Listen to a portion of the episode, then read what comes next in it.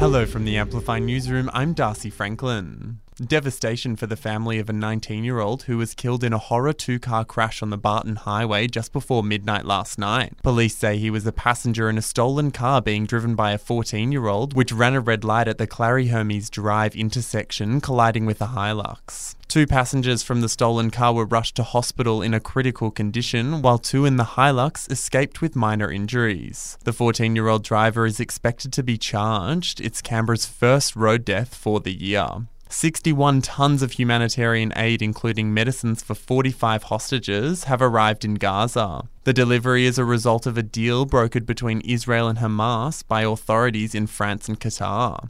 The Prime Minister has dismissed claims by China they weren't involved in the sonar incident that injured Australian personnel. China has suggested Japan may have been responsible, but Anthony Albanese isn't buying it. I stand by the comments that, that we made. I'm not, not swayed by uh, the, the comments. The Navy made uh, reports, I think it's very clear uh, what occurred. The ACT government has responded to accusations they're ignoring farmers in the Majura Valley. It's after the Canberra Liberals expressed concerns 25 year rural leases wouldn't be renewed. But the government says the land is national land and they're working with the Department of Defence to resolve tenure issues. Nearly four in five Aussies believe people should have first aid training as a requirement of holding a driver's licence. That's according to a new survey by St John's Ambulance. ACT CEO Aaron Watts says Canberra is leading the way in this space. Last year, we developed a learner driver first aid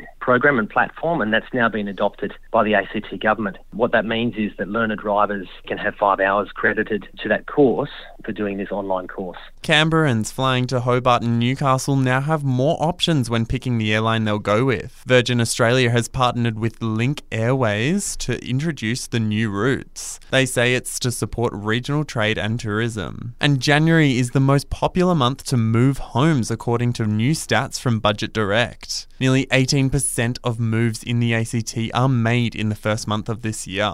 And that's the latest in the news. We'll have another update for you right here later this afternoon.